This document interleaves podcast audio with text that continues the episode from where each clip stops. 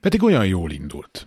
2020. januárjában lefoglaltam a szállást Zakopánébe. Kis wellness, séta a hegyekben, mi baj lehet? Mi zavarhatna meg egy nyaralást? Miért ne lehetne fél évre előre lefoglalni? Hát a többi már történelem. Azóta gyakorlatilag két hétre előre nem lehet tervezni semmit. Szétestek, majd újra rendeződtek a rendszerek, keretek, amik között élünk, de semmi sem ugyanúgy.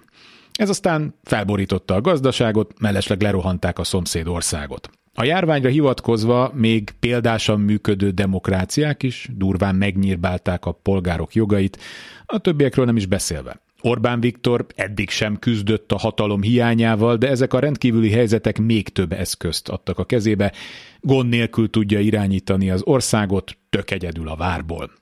Amiről azt gondoltuk, hogy na, ez már mégsem lehet, az holnap garantáltan betoppan. Olvasom, Ausztria kénytelen lesz szénerőműveket újraindítani a gázkrízis miatt. Nem ők lesznek az egyetlenek. Ebből következik, hogy a sokat magasztalt elektromos autóknak akkora lesz az ökológiai lábnyoma, mint egy Yetinek. Egy 15 éves benzines kocsi hozzájuk képest maga lesz a zöld fuvallat. Megjelentek a proféták is. A minap egy nem túl jelentős vidéki egyetem rektora simán benyögte, hogy 20 év múlva vége a civilizációnak, éppen csak napot nem mondott. Ez még a COVID mellékhatása terjed a tudomány emberei között, az a tünete, hogy a szakterületökön kívüli kérdésekben is kinyilatkoztatnak, ráadásul végső igazságokat. Egy hét csúszással előjöttek más egyetemi emberek is, akik sorra vették a rektor ténybeli tévedéseit, félinformációit, amiből az egész vízióját felépítette.